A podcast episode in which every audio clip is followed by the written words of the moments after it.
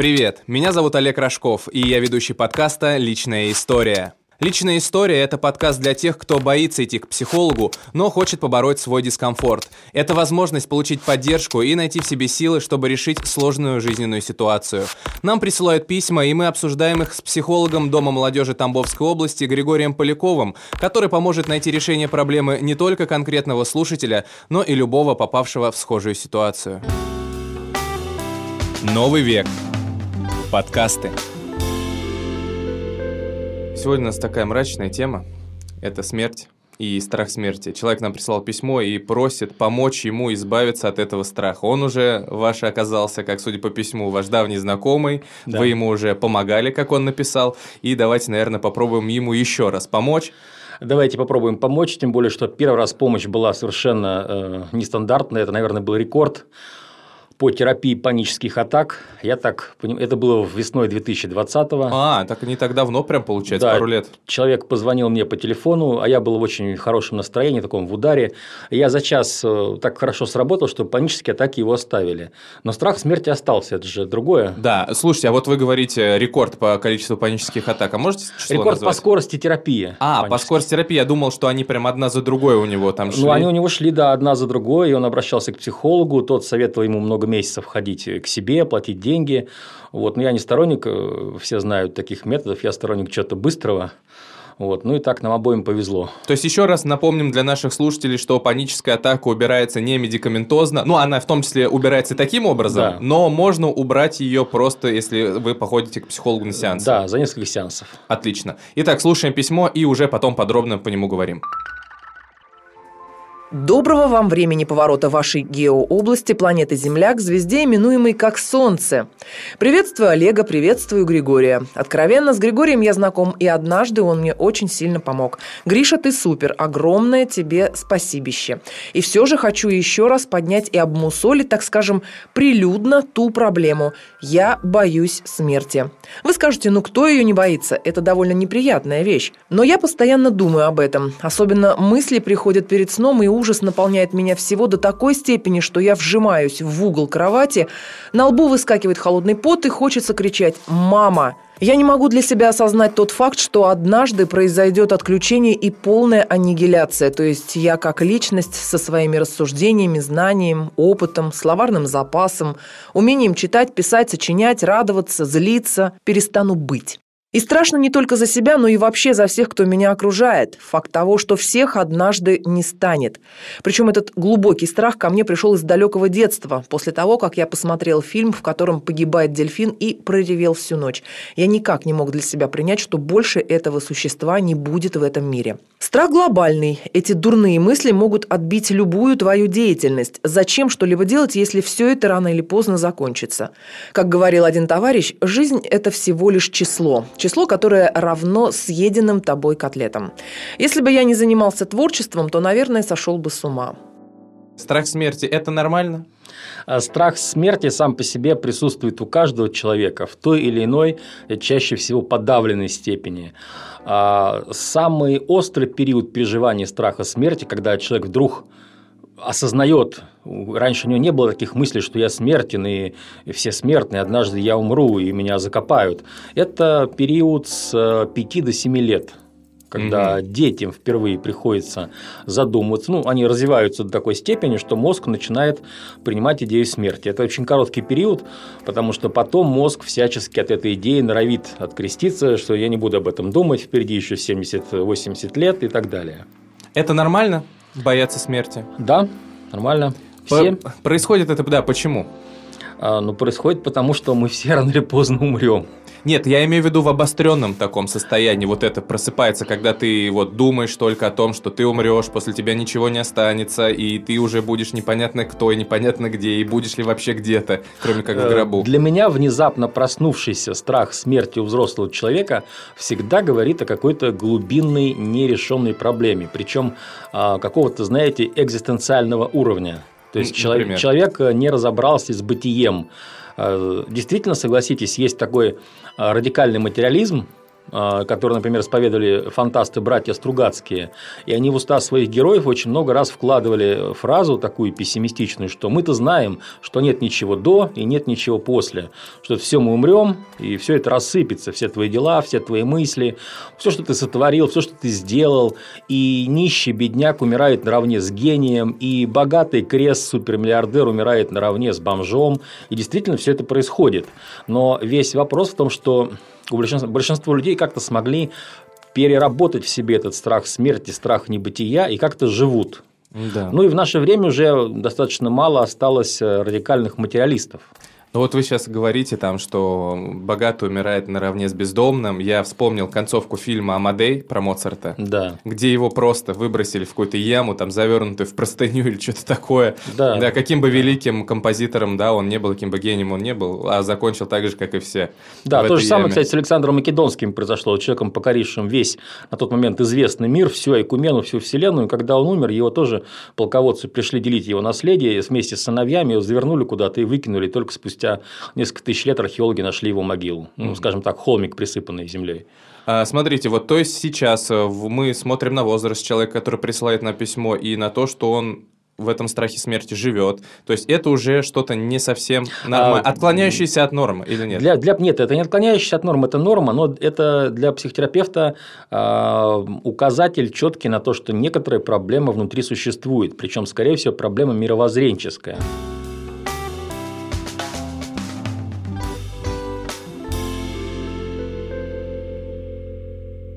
Это вы сейчас ведете к тому, что во что человек верит? Да, во что человек верит. Но как это может помочь ему решить эту проблему, вот это мировоззрение, если его как-то попытаться разобрать?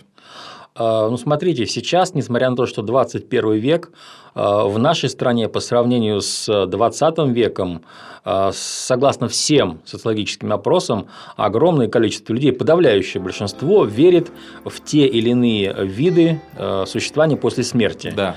Это может быть э, какая-нибудь там смешная вера на, на уровне дешевой эзотерики, это могут быть вполне продвинутые христианские, буддистские, да, даосские учения, но так или иначе большинство вот в нашем скоротекущем, бешеном, ненормальном 21 веке, и не только в России, люди верят в какую-то форму загробного существования, что нет, я не умру, я перейду в другое состояние, и останутся мои мысли, моя личность, просто это будет как-то иначе.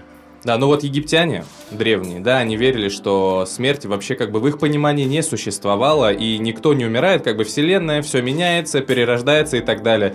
И вот они даже так обозначали, что физическое тело – это хат, рыба. Да.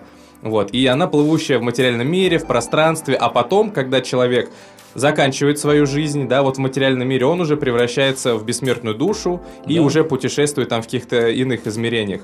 То же самое у вавилонян было. Они тоже верили, что человек после, вот по поверьям древних вавилонян, после смерти душа отделяется от тела, и если оно погребено, отправляется в долгое странствие, пока не присоединится к другим душам. И вот меня на какое-то мысль натолкнуло. То же самое в нашей с вами, да, вот да. в христианстве, в нашей религии, получается, что мы там хорошо себя ведем, ну, ну условно да. Ну, говоря, да, да. да, попадаем в рай, плохо будем жарится в аду в котле. Но это не является ли таким всеобщим успокоением? Вы знаете, а, это я должен быть... Чтобы люди с ума не сходили по итогу. А мне интересно вот что. Ведь смотрите, я же историк по первому образованию, и как человек хорошо знающий древнюю историю могу сказать, это очень интересно, потому что нет ни одного народа, нет ни одной культуры, а, какие бы странные, не похожие на нашу современную культуру они не были, которые не пришли бы к мысли, что с физической смертью физического тела все для нас не кончается. Есть какие-то формы посмертного существования. Причем представления о загробной жизни могут быть очень смешные для нас, могут быть очень странные, вот как у египтян, да, могут быть причудливые, гротескные, привычные, но так или иначе нет ни одного народа в истории, живого или мертвого, который не пришел бы к этой идее, что с физической смертью все не кончается для нас. И вот Алексей, мне кажется, мучает такой какой-то экзистенциальный кризис. Что просто останутся от него кости. Да и тех не останется. И тех не останется. Кстати, вот про кришнаитов, да, они же верят вообще в реинкарнацию. Поэтому, Алексей, если будете хорошо себя вести в этой жизни, вот, да, то, возможно, не переродитесь в камень или собаку, а снова... А, только не торопитесь жертвовать кришнаитам квартиру, машину, гараж и все остальное. Они ребята хитрые. Вот. Но это уже какие-то сектанты, наверное. По... Да. Я имею в виду, вот про кого вы говорите. Потому да, что да. так, кришнаитах у них есть же вот эта вот тема, что что это же из... э, А в инду- это? в индуизме- Вот, из индуизма, точно. Да. Это же оттуда все еще идет. А, Там та же самая идея, только она достаточно причудливая, что человек, вот как пел Высоцкий, а, если ты туп, как дерево, родишься баобабом и будешь баобабом тысячу лет, пока помрешь. Ну вот да, что-то в этом роде. Перерождение. Во многих присутствует э, культурах эта идея. То есть вот так вот, если сейчас подводить итоговую черту, что мы можем сказать Алексею? Алексей, что жизнь на Марсе есть? А, знаете, я- я- если бы я мог раздавать такие советы, то я как в одном фантастическом рассказе, знаете, был на Земле один человек, а, которому платили больше всех там президентов, премьер-министров э, э, вместе взятых, который умел давать ответы на любой вопрос. Да, я бы сейчас сказал, Алексей, ты будешь жить после смерти там-то и там-то, и тогда Леша завещал бы таки мне свою квартиру.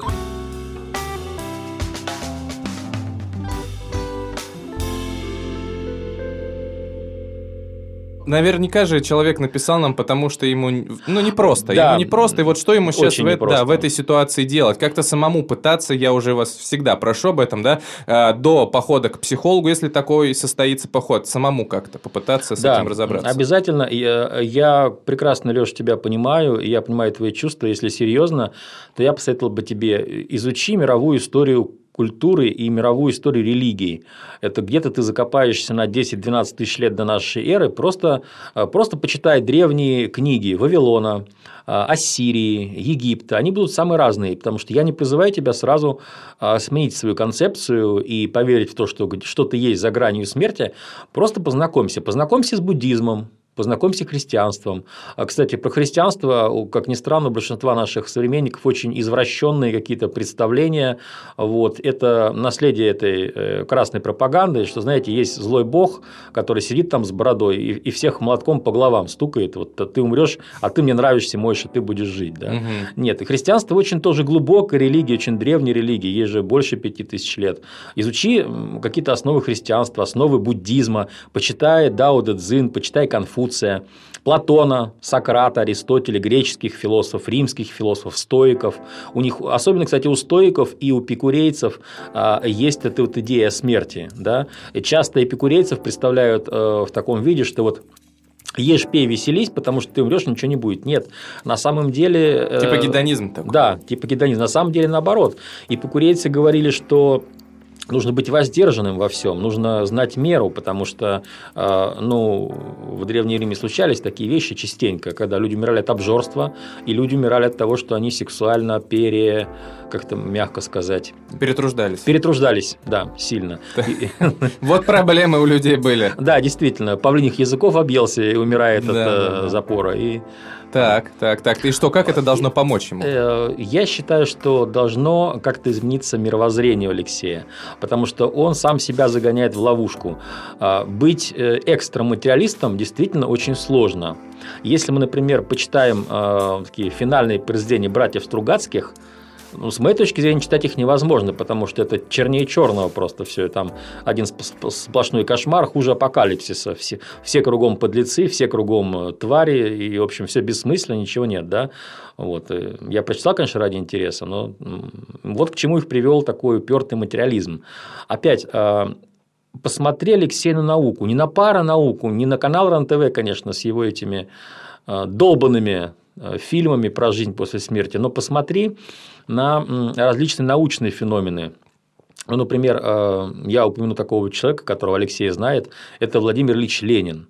Когда он умер и ему делали трепанацию черепа, выяснилось, что уже в течение как минимум пяти лет и мозг закольцован. То есть мозг представлял из себя камень. Там не было никакого кровообращения уже много-много лет.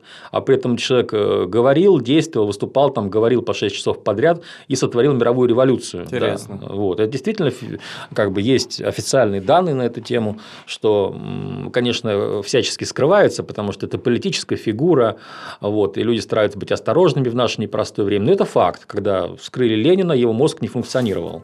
Непонятно, как он жил. Да? Вот где? Где этот источник жизни в человеке?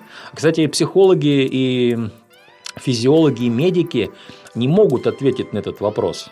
И более того, я могу Не сказать... сердце источник жизни, и не мозг. И не сердце, и не мозг, да. И вообще последние десятилетия психологи сильно сомневаются, что сознание находится в мозге Есть как бы факты, подтверждающие все вот это вот левое, правое полушарие, угу. а есть факты противоречащие, когда, например, э, знаменитые факты в Голландии, в Германии, в США случались. Случайно ребенок попадает э, в больницу, им делают рентген головы, и выясняется, что там мозг не развит, а в виде грецкого ореха. А человек, например, там учится на отлично, староста в классе, весь такой из себя активист, а у него там только ствол мозговой. То есть вообще э, нет коры головного мозга, с помощью которой мы мыслим с помощью коры, а у него этой коры нет, у него рептильный мозг только сформировался и все, остальное это вода около мозговая. Ничего себе. То есть непонятно, как человек вообще мыслит. И таких феноменов много. Просто, знаете, за последние десятилетия вот эти вот желтые телеканалы, желтые издания, э, благодаря тому, что они муссируют вот все это, да, они очень сильно все эти факты дискредитировали. Потом я могу сказать, Алексей, посмотри на великих людей. Блес Паскаль, это потрясающий человек, который 18 лет писал книги, э, его же хотели короновать в Европе, да? Посмотри на Ньютона, посмотри на Эйнштейна, посмотри на великих врачей, они все были верующими людьми. Они все верили в загробную жизнь. Особенно это касается врачей. Когда э, нашего архиепископа Луку воина Есенецкого спросили, как вы, будучи ученым э, с мировым именем, хирургом с мировым именем, как вы можете верить в эти христианские бредни, он сказал, вот именно потому, что я как хирург видел столько вещей, необъяснимых наукой, вот именно поэтому я и верю что объяснить их с точки зрения банальной, э, банального материализма нельзя. Да? И если Алексей посмотрит, то он увидит, что э, вопреки такой ранней советской пропаганде, э, большинство великих ученых, они людьми верующими являются. Принадлежат они к той или иной религии, в принципе, не так важно, но они верили в загробную жизнь, верили, потому что, ну, так вот, это были умные люди.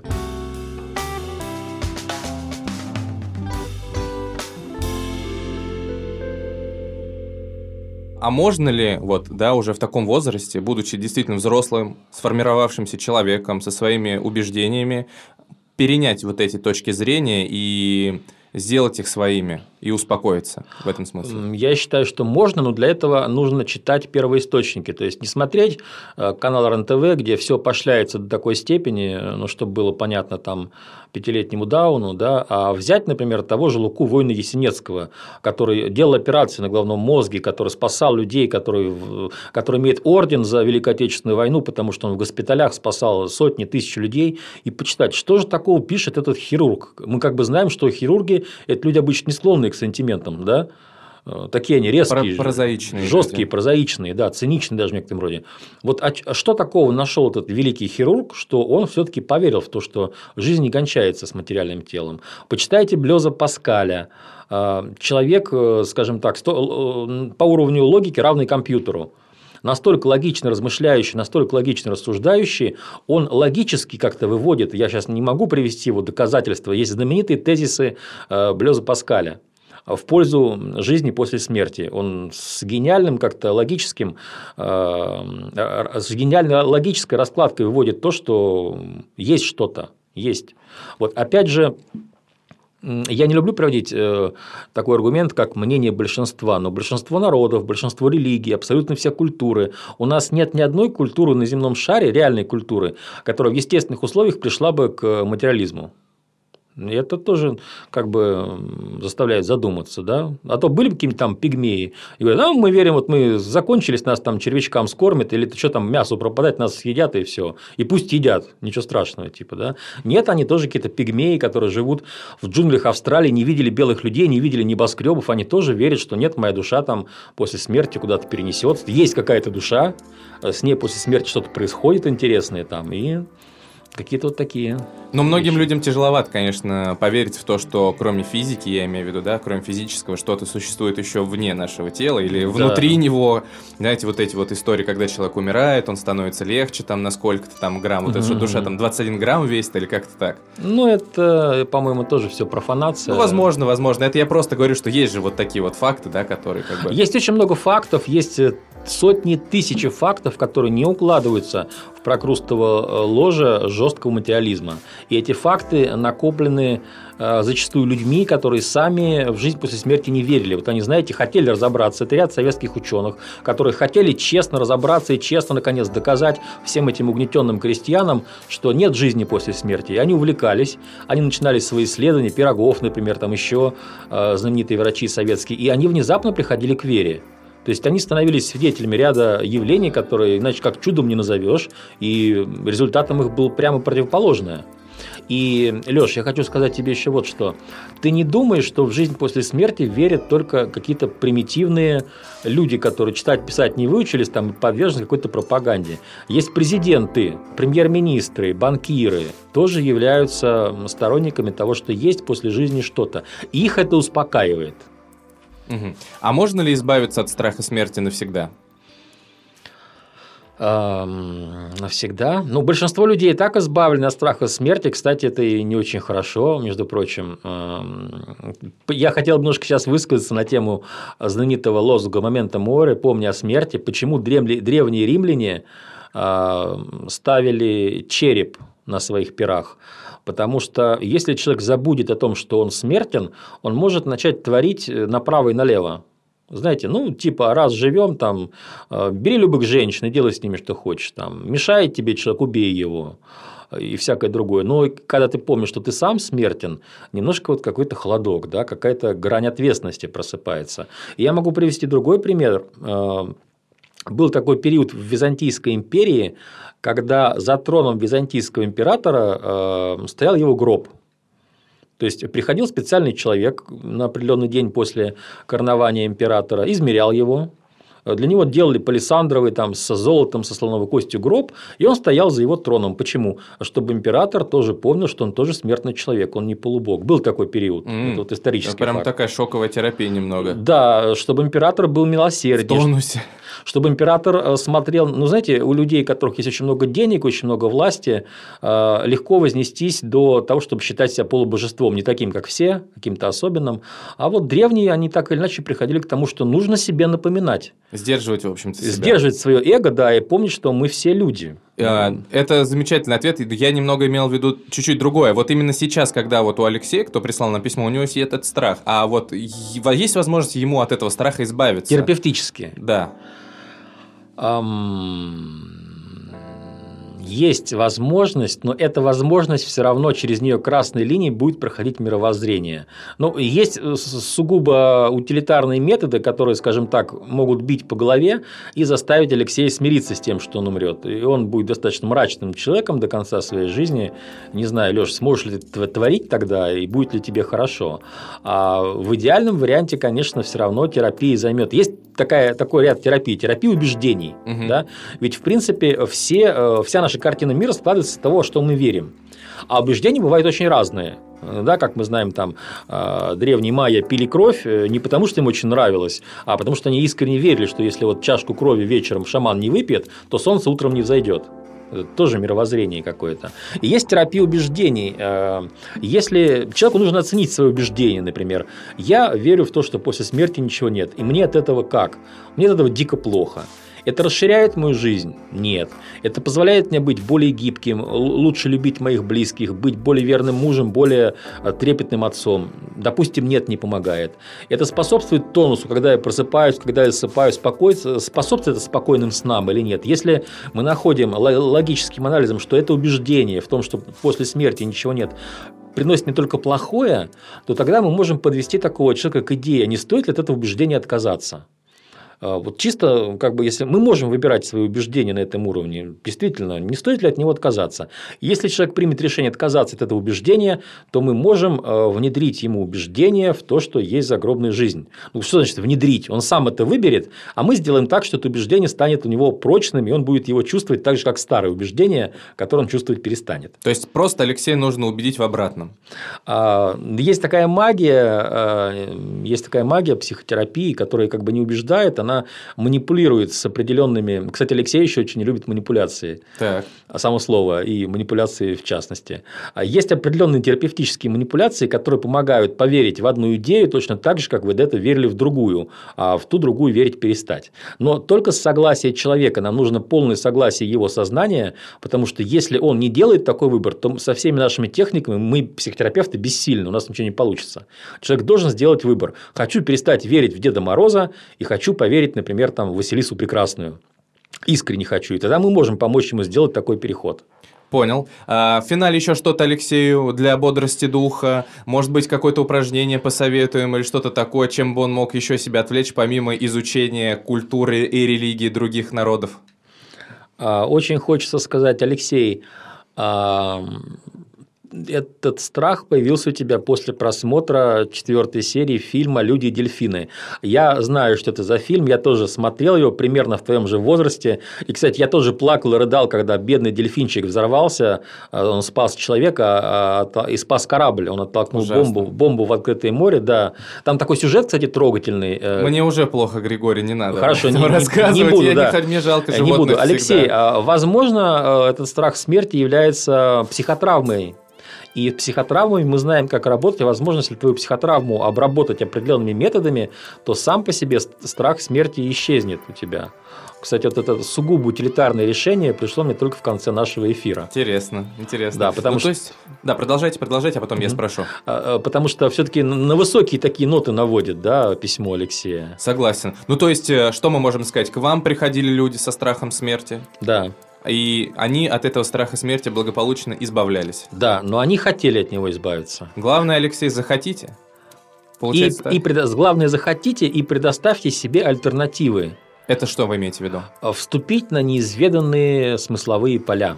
Угу. Скажем так, вот бывает так, хочу избавиться от страха смерти, но убеждения свои менять не готов тогда вряд ли что получится. Бывает так. Хочу избавиться от страха смерти, уже во что угодно э, готов поверить. Все что угодно это плохо, но есть же ряд хороших идей, вы их озвучили в начале. И тогда все возможно, все хорошо. Леш, не переживай, э, не умирай, тебе еще долго жить, ты замечательный муж, прекрасный отец, потрясающий композитор.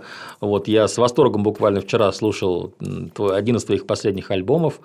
Я думаю, как-то э, мы сможем это решить. Да, Алексей, я вас благодарю за то, что вы были смелым человеком, написали нам это письмо, решили поделиться своей проблемой, своей болью. Я думаю, что ответ Григория сегодня был исчерпывающим. Я какие мог наводящие вопросы задавал, чтобы все это было максимально понятно. Поэтому что, только действуйте, хватит бояться, пора решать проблемы.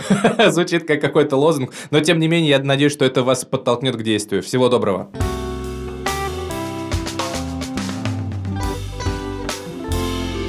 Нам важно оказать помощь каждому, кто обратился за ней, поэтому помимо консультаций в рамках подкаста, специалист оказывает бесплатную психологическую помощь в Доме молодежи Тамбовской области. Запись по номеру телефона 8 902 732 0701. При записи указать наш промокод «Личная история». Новый век. Подкасты.